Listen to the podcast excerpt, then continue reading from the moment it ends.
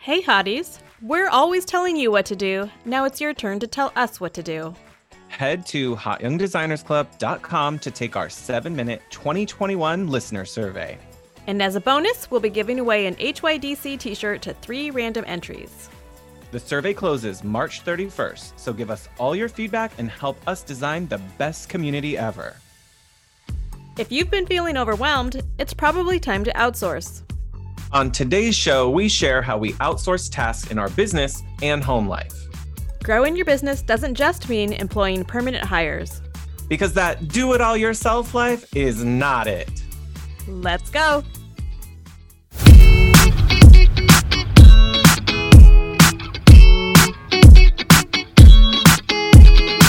Hi, I'm Rebecca of Studio Plum. And I'm Sean of Renstead Interiors. We're interior designers Turned internet friends. turned real life friends. Welcome to the Hot Young Designers Club podcast. We're not that hot. Or that young.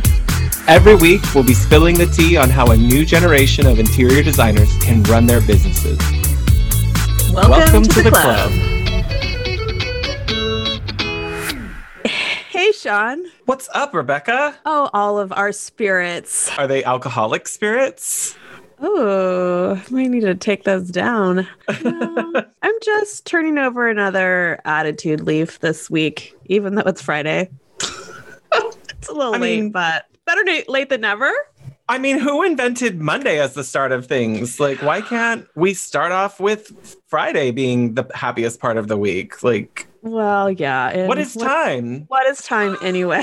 what is time during a pandemic? Come I'm the master on. of time. I create time. I create time. How's your week been? Okay, this week has been, I mean, I've just been like on the repeat of getting work done, meeting with clients, like really getting into a groove on stuff. So, where we are in time, today, Kyla at House of Hipsters posted a blog post that was, I probably shouldn't have read it as the first thing I did this morning because it is a bit of a downer, y'all, but it's an open letter to Pinterest talking about their use of those like white shoppable bubbles that show up on images and Mhm. it's it's around this whole conversation about like what what is our intellectual property is it copyright infringement if people are making money off of our images shouldn't we be getting compensated and it's just it's one of these I don't know. You know me, like when it comes to this, when it comes to people like resharing our images places, I'm of a couple schools of thought of like, in principle, I agree with all of this. But then the opposite side of me is like, I have a business I'm running and I don't have time to be chasing these philosophical questions if I want to keep making money. I can't spend ages trying to find someone who like it's someone who stole a picture from my website and then photoshopped new cabinet pulls over my image. Like I don't I'm not going to be spend, spending thousands of dollars writing cease and desist letters with my attorney and Well, and it turns into whack-a-mole on the internet. Like, I mean, what am I going to do? Search the internet for my images trying to find like come on.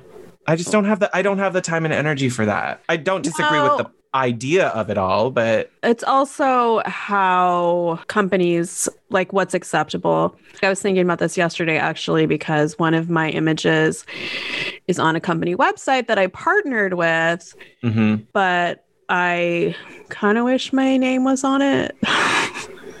that it credited you somehow. yeah, and my photographer. But it's their it's like a homepage graphic almost. So It's like it not gets possible to no, it's not a link. and that's the other thing is oh was i in a public place and there's an inherent agreement that you could be photographed and then that's a whole Oh no, that- it's one of my project photos. okay that yeah that's totally different it, it'd be nice if there was some bounce back but i also understand the idea of giving things when you do partnerships and sponsorships but I just the Pinterest one in particular, it's it's a bit of a downer. I will say, you guys, we'll link it in the show notes. You can view it uh, either on your podcast platform show notes or on the website for the episode show notes. You can go there, but it's a long read. It's worth reading to understand where we're at as an industry, and it, it's it's really well to- thought out. I need to read it. She was talking about this last year, like a year ago, when she was a speaker at the Design Influencers Conference. And she told us how to prevent this in our images. I don't know if it, I haven't read the article yet, but does she talk about that? She does talk about her her past attempts with it. Um, I mean, they probably there's keep changing it. Yeah. Right. And like, she has a chronology, which is very well documented. She She's worked about, with them for a long time. Yeah, she has a good relationship. Yeah, she was like a beta user with with Mhm. Pinterest from the very beginning. So it's very well documented. It's extremely well thought out. It gives various different perspectives on the entire it's a really big picture conversation but also with granular detail to back it up so i mean give her a doctoral thesis for this because it's great She's really But- smart.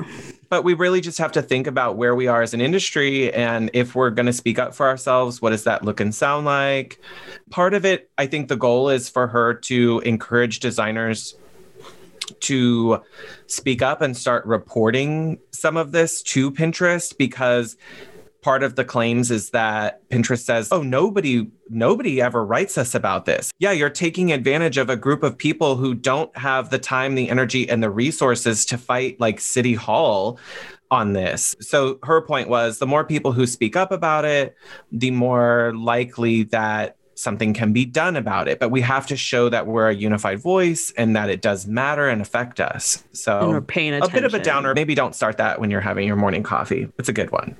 Sizzle. I don't know if you guys have. It's a popular fragrance. You guys have probably smelled it before, but it's Le Labo's Santal 33, and they kind of like number their fragrance fragrances that they have, and it's a cologne. It's also unisex because it, is kind of ambiguously musky, sandalwoody. I mean, y'all know, like I love those like oud, musk, sandalwood, like type of all things in fragrances and candles and whatever. But I haven't been wearing a lot of colognes because, you know, we're not freaking going anywhere for over a year. I'm going to start putting it on every day. Why not treat myself? Do it. So I've been doing that for a couple weeks now, and it's making me feel good. I'm ready in the morning now because that's like the punctuation at the end of getting getting dressed, getting ready to sit at my desk, and then a little spritz, and it sticks with me all day, and I'm happy. Yeah, and all of your coworkers are happy.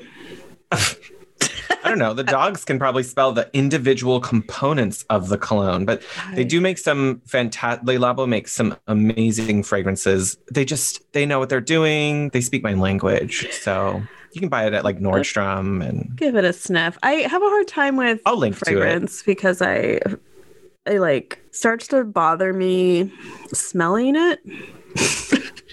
ongoing throughout the day smelling it. Yeah, I'll start to get like I kind of start to get headaches. So I have a this it's the same with candles. Like I like candles that have a very mild scent. Okay. Okay. I almost think I prefer cheap candles because they don't have as much. Like Mm, Target okay. candles don't have as intense of a s- fragrance. Okay. Like I like to catch a whiff, not like a full immersion. So then you might be where you just buy the little travel sprayer and you just Like mix it with Use- like a oil, like yeah. yeah, like a little bit. They also have a really good noir frag- uh, fragrance 29. If it's no, oh my god. Blech. It has like cedar wood and vetiver and like a little bit of like fig and bergamot is always one of those like really good. I feel like if any of this is resonating with anyone listening, they make some really good unisex fragrances that are just kind of very natural. They are conscious of like the environment. They don't test on animals. They're vegan, so they're not using any animal based oils, which some other fragrances do use. So, yeah, like switch it up. Do something, I don't know, do something nice. Get your little body spray action to make yourself feel good. That's a nice little easy pick me up.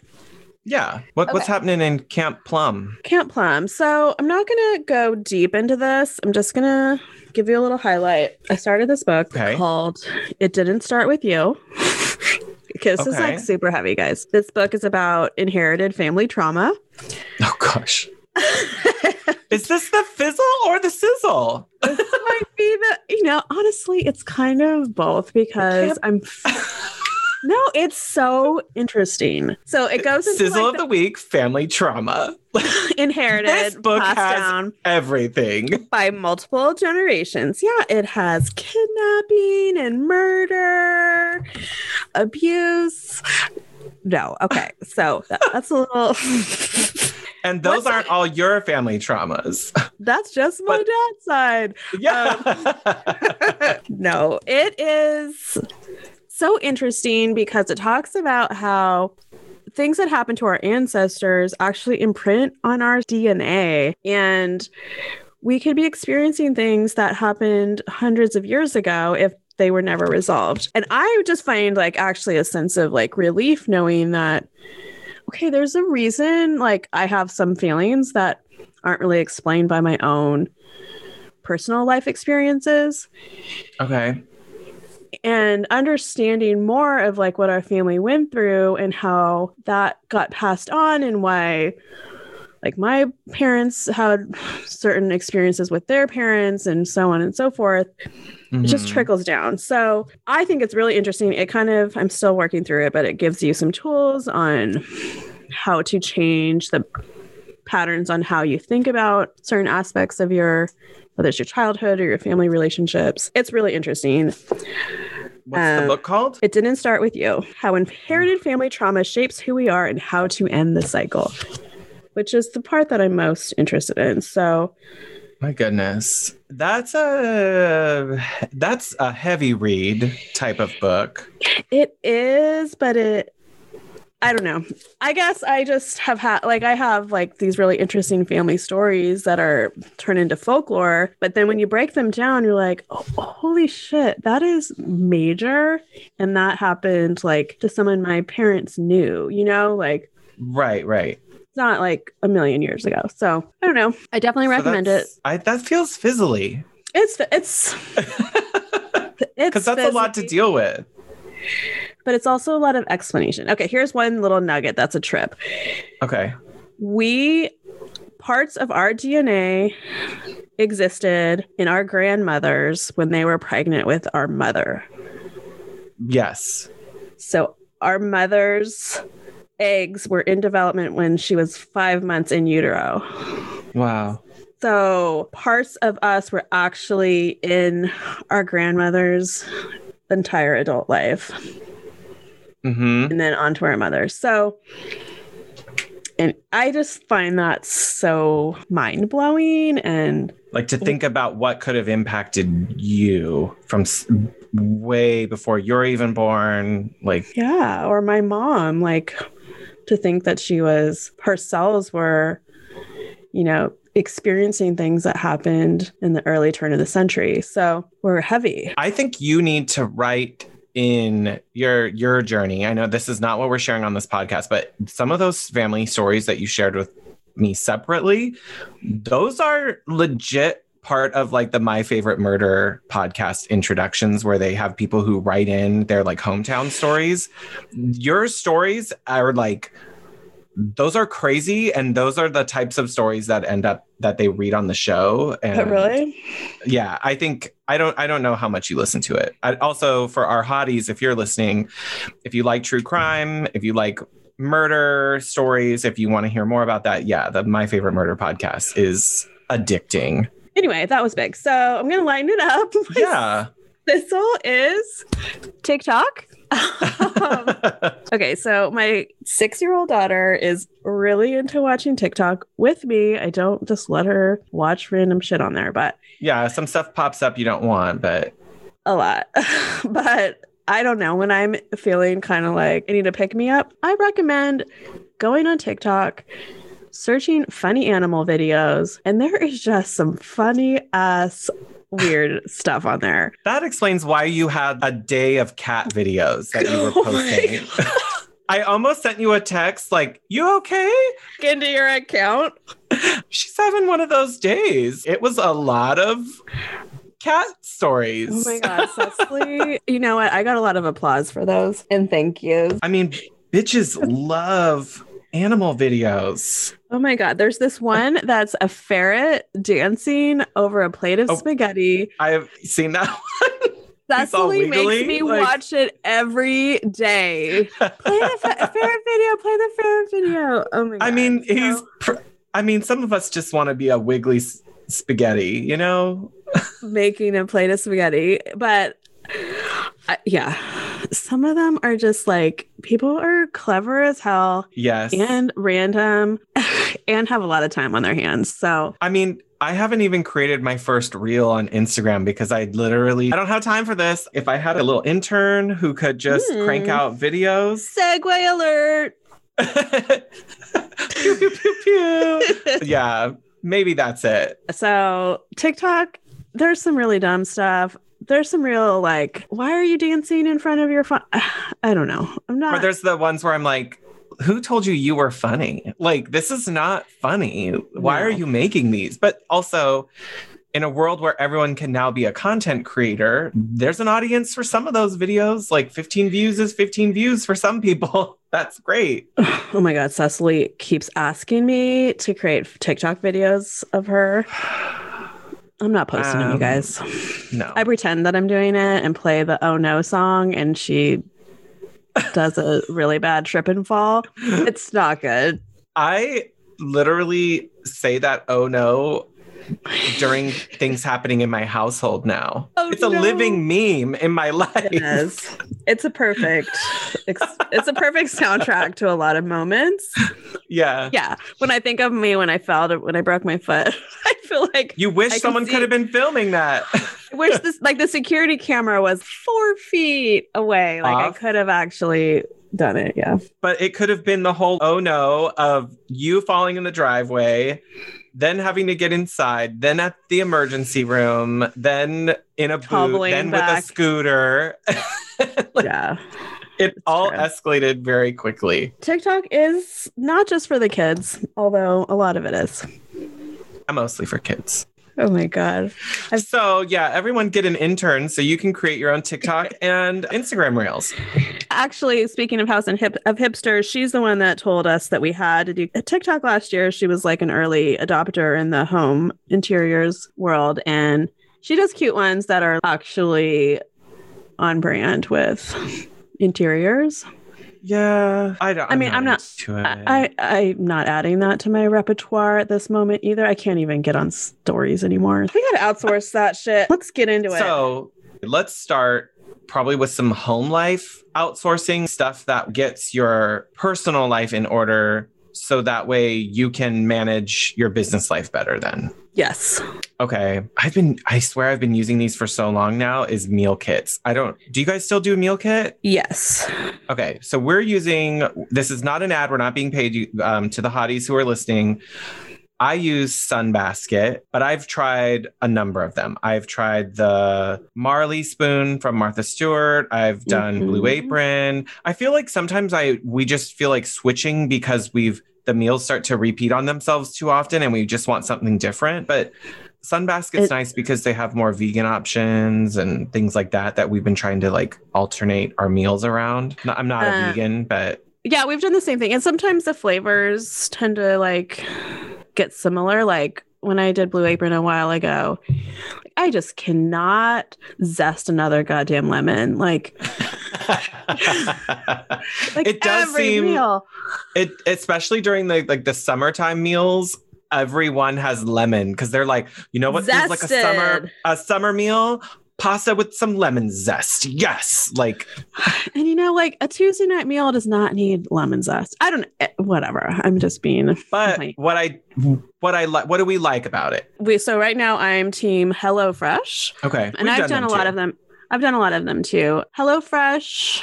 Well, it doesn't matter. They all kind of do the same thing. Every Monday morning, we get three meals landing on our doorstep, which our household, I think I've talked about this before.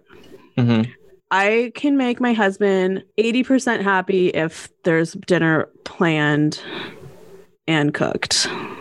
At least planned. Like that's like our number one, I think, family battle of what's for dinner, who's gonna Yeah, yeah, figure yeah. it out, who's going to the store. what do we need Uh, and I hate that decision making. Like, cause during the week, I could give a rat's ass what we actually eat. I'd literally eat peanut butter and jelly sandwiches. Like it's Except fine. I don't eat peanut butter and jelly, but yeah. if it was in a pinch, I would just make an omelet and be done with it, you know? oh so- yeah, I love a breakfast for dinner night. He likes like a, yeah, he likes, he wants the- a whole meal. and he has certain things that make it, he calls it substantial. So It has to have a protein because it's a guy Mhm. thing. It's a straight Yeah. guy thing mostly. probably. And that like a soup isn't substantial, but a chili, i- like there's just, or a stew is, he just, whatever. So that's been a relationship neutralizer. We don't need that extra layer of you- inventiveness. You the cut that many nights of angst out of however many meals you get. Everything comes, the vegetables for those for the hotties who haven't used them before. The protein arrives, the veggies The are there. Every meal kit has different levels of prep. Sometimes veggies are pre-chopped in some of the kits and then sometimes they're not. You do it. I feel like everything arrives quickly. It's pretty dependable It's portion controlled. and we don't waste as much food because when you when you're at the store and you're like, oh i'm going to make this meal and it needs carrots the meal kit Yeah. might literally send two carrots but if i'm at the store i'm buying the whole bunch and then the rest of the carrots go to waste so Totally. Or like cute little things of balsamic vinegar they give you. oh the sauces is really what ups the game Yeah. it's like the the dressings and the sauces because i'd have to do so much to make you know five tablespoons of some of these that it's just not worth my time so i get a lot of variety out of the meals and it makes us happy to feel like especially quarantine time we're not going to as many restaurants it feels like i'm getting a really good quality meal at home so i Yeah, especially when it's multicultural kind of fare, stuff that you wouldn't necessarily think to how would I- try. I wouldn't know how to cook like some of these Moroccan dishes or Indian dishes. I don't know what's in them. I don't, and I don't want to research recipes. I hate trying to find a recipe and figuring out that it's a two hour recipe. Nope, I can't stand it. Don't have the time for that. Well, and my problem is I never like to repeat things. So every time I, if I'm in the driver's seat of figuring out what's for dinner, I am the look for the best version of something. And yeah, it just becomes a thing. So It saves a lot of time and energy in our household too. We do four meals a week. yeah, we're pretty good with three. And Because you still order us- out. sometimes, or Terry does like to cook when he's off the next day. Right. Three gives us through those like crunch times when we're not feeling oh and we he's always wants taco tuesday now as a thing so that's Okay. That he takes up one of the seven that you need to come up with. That'll save Do your it. marriage. yeah i mean for real Speaking of saving marriages, not having to argue over who cleans a toilet Mhm. is a, I recognize to our hotties, this is a luxury. It's something Sean and I make room for having a housekeeper. We have housekeeping every two weeks.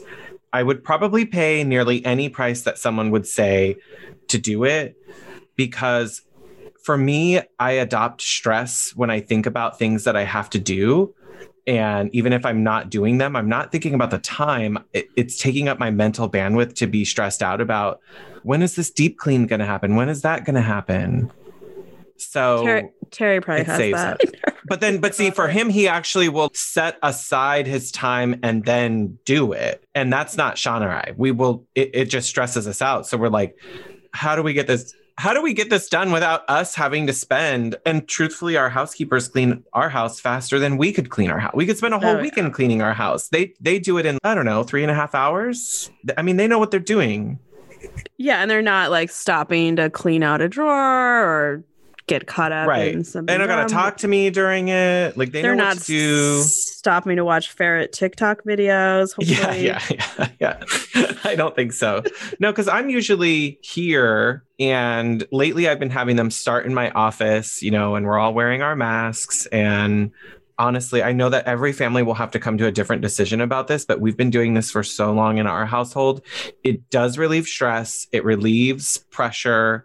There's no expectation on someone else in the household. And sometimes the emotional well being that comes from things like this can make it worth it for the cost yeah perspective. yeah it definitely does i mean we don't have one right now but terry's probably because Terry doesn't mind. Uh, I'm not going to say he doesn't mind it, but He helps a lot with cleaning up. he does a lot of the cleaning. All and of that's not true for every married couple. No, it's not. And laundry. He's really good at that. So I'm not complaining, although, yeah, we probably need to level up at some point.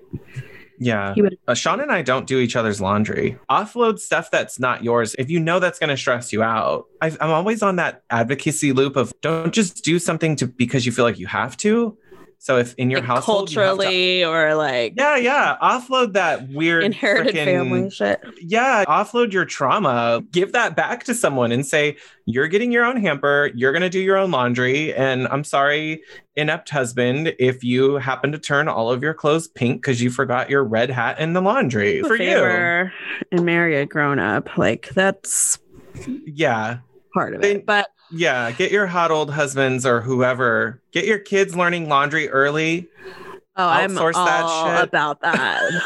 Terry actually came back from the dry cleaners the other day. They started doing fluff and fold basically. So they have a Oh, yeah. bag that you can fill the bag and they'll for 35 bucks they'll wash The it. launder. So he brought that to me. I'm like, Are you trying to tell me that you want me to start doing this? I do my own laundry, but a lot of times he finishes it. You get it all done and then, or you get it in and then he takes it out or, Yeah, I tend to leave things in the dryer for a while if Oh, totally. yeah. I am not complaining, so But yeah, he get might rid be. of the house stuff. he might be. he might be, but if you need, that's the stuff we need to think about. Hey, we're running businesses. We need space, you know, emotionally. We need space creatively. We need space in our minds for ideas to happen. If you need to offload something to give you that, the home life outsourcing game needs to be strong. I think in general, this whole thing is think about how much you charge an hour and can Mhm. that hour of your time be spent making money instead of doing something Doing that laundry. could cost you a tenth to outsource. Yeah, like ir- ironing a polo shirt. It's like, oh, I can just take those to the dry cleaner. And maybe we don't normally think of those things as outsourcing, but really that's what you're saying. Yeah, it's That's what it is. trading your hour for someone else's. Right. The most valuable thing we have is our time. Now Let's get into more of the business because some of this stuff can overlap because our lives are whole. You mean We're we not- can't completely separate everything? No, and they should be integrated, I think, somewhat. If they're going to work effectively, I agree with that. Sean's number one outsource. First, what's your first outsourcing task? Bookkeeping. Boom. All bookkeeping. You you all have to stop doing your bookkeeping. Or not doing it.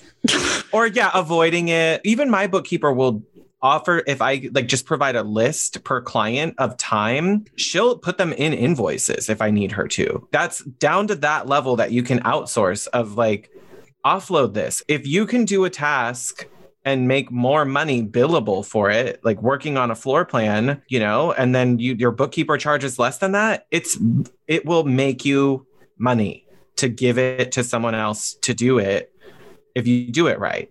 But just stop agonizing. I think my bookkeeper spends on average anywhere from one to two hours reconciling and updating. It's so worth the money.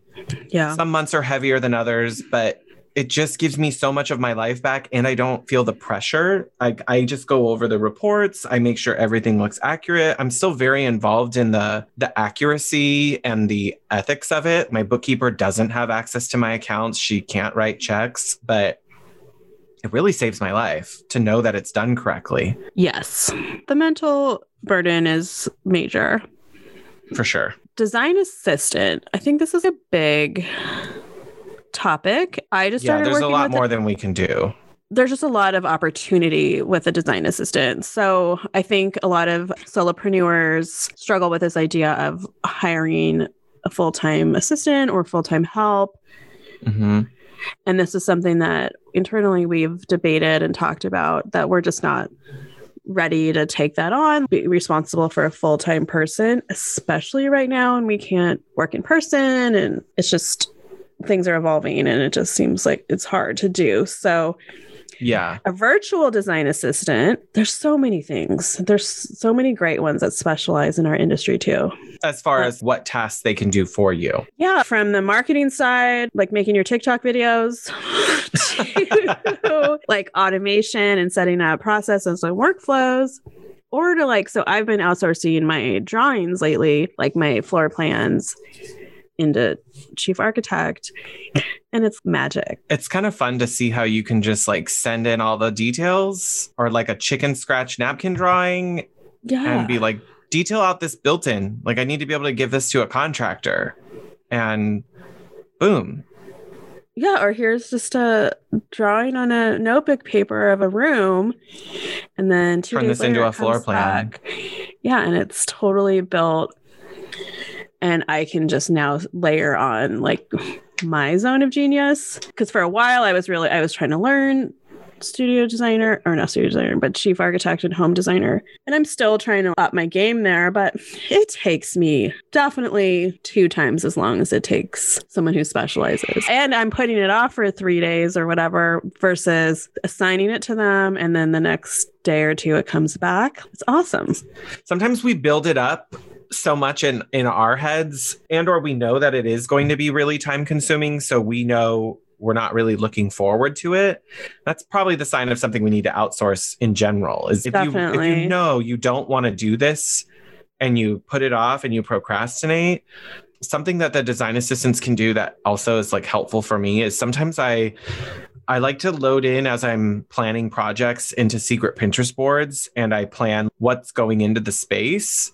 And then usually when I'm getting ready for presentation mode, I, I pare it back down. But the virtual assistants or design assistants can drop those in my presentation template for me.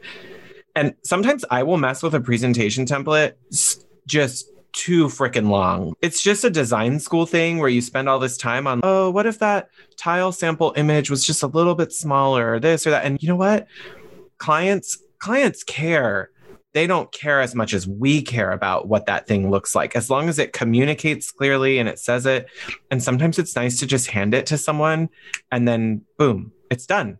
That's it. and they and they might bring you ideas that you hadn't thought of and also i always say i mean i think we're all different but i'm a really good editor so Yeah. but less great at starting on the blank slate so if somebody brings me something that's broad brushstroke fleshed out oh just tweak this and this and this boom done versus go through all of pinterest all and- of all of my inspiration and all of the client's notes and everything and then narrow ch- it yeah, down. like you're saying, like chase this perfect image for this one little thing that no one's really going to notice. I think part of that too is to tie it to our clients. They've outsourced to us design work. And that's the same thought they're having is I can't create a whole cohesive plan, but I can tell you what refinements or details don't make sense when you finally present it to me. So, in the same way that we're the outsourced party for our clients, we can also do some of that for ourselves. Oh, it's a weird meta type of experience I'm just having with that as I'm sharing. Well, what we were kind of talking about before, our days are full. Like, so let's say we have a full solid eight hours of work to do in this particular day on the calendar. Yeah. If you outsource, there's two timelines of productivity happening in the same hour, you know? Right. I mean, like, duh, but you can just produce more and not be working twice as hard. Right. Like I I also related to that type of work that you could send to a design assistant. I also have a renderer which we've talked about before Mm. who creates some more artistic looking 3D renders and I mean, guys, it's so cheap. I think it's anywhere between 110 and 150 dollars per render. If I had to render that crap, it would be costing like a thousand dollars because I'm so not good at it. Even in design school, I was really crap at it. It just takes me too long to figure it all out. And Well, you could be good at it if it was your full time job, like it is theirs. and it makes sense to have an expert who does it. And it also that's billable. I can bill that render out because it's less expensive than my hourly rate. So there's just a little bit of extra built in there to Yeah, cover all of the admin of doing it. Same with floor plans. I bill it at my hourly rate. I pay almost half and yeah, I and then you're getting paid to manage that part of it and making Yeah. some profit. Right. And I feel like the it's less about looking at it as how do I make more money off of it? I think it's more I'm trying to stay focused on the the reason we're doing this is to get our time and our sanity back. It's not about oh, how much can I just keep marking up things to give to other people? For me, the real drive is getting the stuff I can't buy back, which is my mental health and my time. Yeah, like your Hermione when she did that spell. Oh, she had the time turner. Oh, the time turner. That's what it is. that thing was cool. Yeah, we all need a little time turner so we can be running like four timelines at once. Find yourself a good d- design assistant, like the one that we're working with. She's not even on this coast, so Yeah, they don't need to be local Like- to you. and you'd be surprised in a lot of the Facebook groups, a lot of designers who have lighter workloads are not necessarily design assistants, but they're willing to take on small stuff one off. So you don't have to feel committed. If you do one thing with them and you don't like it, try someone else. They'll do sourcing. Yeah. I don't know. Mm. I feel like I it's get- not giving up. Don't focus on this isn't you can't do it. It's you can, it's just not as efficient or not as fast or whatever. Hire for the stuff you're not good at or that you don't want to do anymore. Yeah, for sure. So you can lean into the zone of genius. So I think it's really getting clear in your process and what you want to be the one doing or Yeah. be the one doing these things. In previous episodes, I know I've brought up having some struggles just getting floor plans and construction drawings done. So I work with this is almost like process party, and we might spend more time on this in another episode, I think, is there's more to it. But I either have worked with architects or draftsmen to help create some of my drawings locally. And then everyone's really busy lately. So I've actually started bridging out to other look it up for you guys where you are. I guarantee there are local companies for you that do as built floor plans and you can start reaching out to these companies. And the time that they spend measuring and creating the floor plans and then they can put them in multiple formats depending on what you need like mine i use AutoCAD they send me the file. And they also send PDFs of the drawings and it's a remarkable time saver and it just makes you look so professional with your clients that you have this cost effective fast resource to just start getting stuff done and i also and they come in with the equipment too, right? Like they'll do Oh. like full LiDAR scans and stuff. right their numbers are accurate it's really good and then i just sprinkle in my elevations or stuff that maybe a design assistant did that helps supplement the, the construction drawing itself. But even if you're just doing like design only and you have a whole house, the measurements are so time consuming. So it makes sense Mhm. to get get a whole set done. And I'm not going to say they're cheap, guys. They they can cut. They're I would say generally you're going to spend a thousand dollars or more for a whole home. Just prepare yourself for that. So if it's a small project, you should probably just do them yourself. But if you are doing multiple rooms in a home, it's really nice to have a whole cohesive set of the plans. And then you can give them, you know, when it's all done, you can give the set to the client so they can use that for Yeah, I feel like it's a too. good, easy to sell to clients, especially if it's their whole house, especially if it's like a new house to them. Mhm. Having that for all future projects, and even if it's just knowing the measurement of a room so they can buy a bed plan an addition or or get into construction. Yeah, I think it's like a nice thing to have. For every homeowner would love to have a set of accurate plans. I think. Yeah. And this one goes to something else that you wanted to talk about. This is not a planned transition, but if you bring in a pool contractor or a landscape designer, and now you've got a set and they don't they don't have to charge you to have a site plan anymore because it's like they already Right. have measurements to go off of. They already have something they can kind of work with for that project. Right. They can just drop the house. I found last year I was really getting a lot of people reaching out because I, this is kind of the problem with doing certain projects in your own home and talking about them a lot on social media.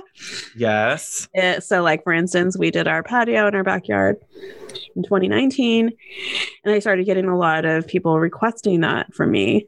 Right. I am not. I'm not a landscape designer. I have you a lot of be. I think there's some fun aspects to it, but yeah, I'm not living in that world. So I had a lot of requests for it last year, and I started just building a rapport with a landscape designer I've worked with in the past who's been great. And so I ended up just outsourcing. I think I outsourced, like, not even outsourced, I just referred for clients I mean, to that's her. that's outsourcing. It is. Like, I mean, I, don't have the space for this. I'm happy to coordinate with them as we do your interior project, but Yeah, and there's and the clients are so happy because she, she's doing way more than I could have even attempted. I think having a good referral list is kind of part of that. So it makes it easier to say no if you have that kind of yes mentality problem that some of us have and feel like you're doing your clients a solid. So build that list and give yourself something to offer them, even if it makes you zero dollars. there's even in that same vein it's it's referring but it's it is outsourcing is well at least in Los greater LA and I know in a lot of other major metro areas you're going to have companies that do art consulting so it's really powerful for clients who do care about art that you can give a look and feel from your presentations for clients. You can put together this is kind of where we're inspired by and the client is thinking about art in this vein and they can cover various price points everything from prints to original works by artists. But it's helpful because it can be something that they can curate for a client and you don't have to go back and forth on picking it and you bring in an expert who really knows Mhm. something about art some of them offer a commission to designers so they want to make sure that you want to keep referring clients to them but now you're not having to go back and forth with a client of i spent two hours looking for these four pieces of art and you don't like any of them and now we're going to go at it again if you're not an expert at it let someone and it's do it. It's harder to sell something that you're not an expert at and art you know we all know art is a pretty deep category of things Yeah, it's at. very personal it's very time consuming and i read about other designers in various groups lamenting how their perfect project was ruined by a client's art selection we'll show them options give give them something look up art consultants talk to them call them message with them I guarantee you that they're local to you. Many of them are also called in a lot to do commercial properties because there's Mhm. art in those buildings, but they can do residential. They and in fact, a lot of them want to do more residential because it feels more personal and it feels like they can get some really great pieces that probably wouldn't work in a commercial setting. but have to be there's beautiful safe yeah Right. There's beautiful art out there that you wouldn't put like that pro- provocative female form sketch piece Yeah. of art in a doctor's office. Like you're gonna that's only maybe gonna work. A gynecologist Oh no. I would not want to see like Georgia O'Keeffe paintings in a OB's office. That's I just think that would be Like- hilarious but yeah and they also will handle the framing and hanging and installation yeah it's a great thing to chunk off it's kind of fun to go, I want it to be a really simple, this kind of this, and then they bring their expertise. And it's just nice to not have to worry. So I'm just thinking of other great outsourcing opportunities. If any of these things feel like they would be helpful, there's kitchen cabinet design specialists. So, like, there's somebody local to me who all she does is kitchen cabinetry and she sells it. She's her own little showroom, but she's, you know, an expert in it. So she can do the space planning and know all the bells and whistles and the different types of inserts and all that. So it's like a little outsource bubble of just that part. And then you can work together with them to select finishes, you know, all the like external layers. Otherwise, it's it's a huge learning curve for you if you've not you know worked with a lot of kitchens and haven't figured stuff out. Like it can be a huge learning curve to or you don't right. want to. Like i'm kind of in the i don't really want to category so. It's it's part of where as you see designers with really large teams they specifically have someone or multiple someones who work on kitchen and that's, why there's all they people that designers that are just specializing in it there's something to be said for that. I think it's really important. It's in the same light of why when I read about designers lamenting about window treatments, and I'm like, Oh, yeah, that's an God. outsource opportunity. This is where you build your Rolodex of Mhm. specialists and vendors that do this for you. And if you are working with the right people, they will have various price points. I know window treatments is a whole other thing that we can get into separately, but the right the right kind of workrooms and spaces will have various price points to work with clients and in the end that you having to source all the hardware and all the components and all the hemming of you know from the box type of treatment you're going to spend more time than if you had just passed it off. And that's part of the selling point is this Yeah, is the have to- and it's the same with the kitchen. You have to really think about your business and how you want to run it what you want to learn. You can make a lot of money off window treatments but again there's a learning curve Yeah. there's a huge screw up risk factor you could be holding the bill on the whole thing if it's done wrong So you, if you just don't want that headache, you're not about that math life. That's just there's a lot of it. don't sign me Um, up for that Yeah, they're designers that'll just swoop in, make recommendations, have all the swatch books, all the stuff.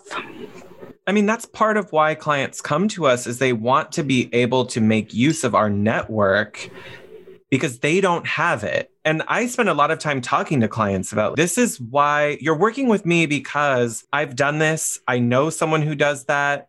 I can confidently bring people in to build the best team around your project.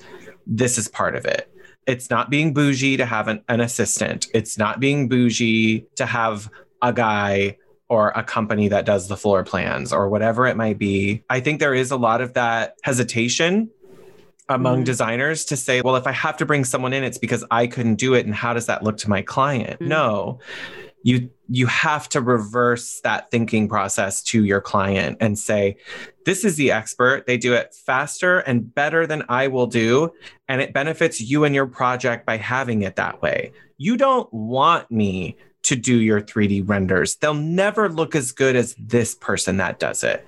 They do it because it's the most efficient and it looks better. Yes, and it speeds up the timeline. Like if you have a whole house to do, bring in somebody to do all those window treatments because that's going to take 2 weeks off of your timeline. Like it can be done at the same time. It can be just a meeting one day with the window treatment specialist. Yeah, and it's just happening while you work with your client with furniture.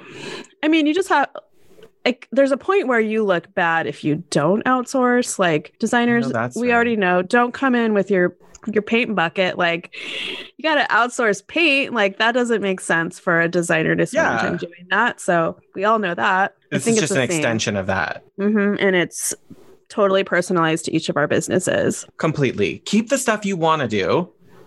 And you don't have to like don't listen to all of our recommendations if you don't like this, but I think for us these are the things that have really started to make a difference in getting our sanity back. We're not perfect. We do have our Mm. days where we're still tired, we're still overwhelmed, we still have more.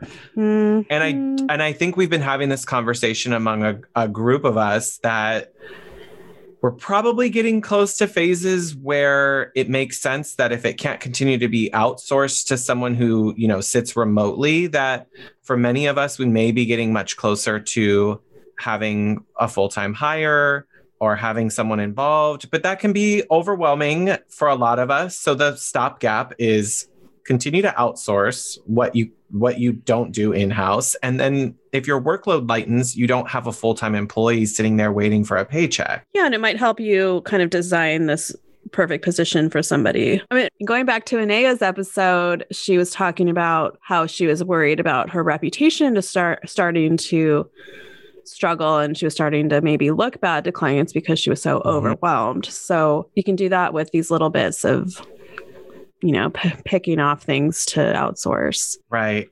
Yeah, I think it's I mean it's really helpful to just have someone keeping track of details and then you just jump in and look like the hero where you're like, "Hey guys, like I thought it was going to take another week, but you know, we got those renders back in 3 days. Let's hop on a Zoom and go over it." Like bam. Yep.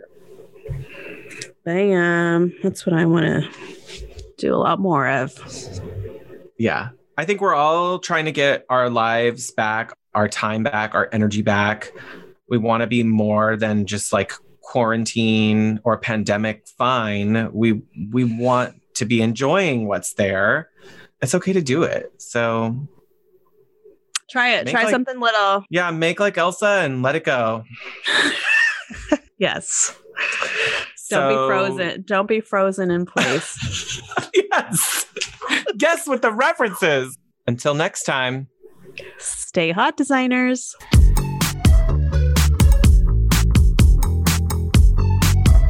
Thanks for joining this meeting of the Hot Young Designers Club podcast. If you liked what you heard, please subscribe and leave us a review on Apple Podcasts. Check out the show notes there for links to things we talked about today. We are keeping the conversation going on Instagram, so don't forget to like, comment, and follow at Hot Young Designers Club. You can find Rebecca on Instagram at Studio Plum. And you can find Sean at Wrensted Interiors. That's W R E N S T E D. Hello. You had a little. this is this is Malvin. You had a little fry. Okay, let's just do Okay. it. Oh, Ah. What that was a Tarzan, not a princess, though. It was supposed to be like a princess. Ah. okay. Tarzan's kind of a princess. Uh, jungle princess? Yeah. Uh, That sounds like a theme for a gay party. Jungle really princess. Like in a little sarong. West Hollywood jungle princess party. $20 cover. DJ whoever. Okay. Okay. If I could turn back time. Oh. that was that was a little more Jack, Will and Grace. Toe.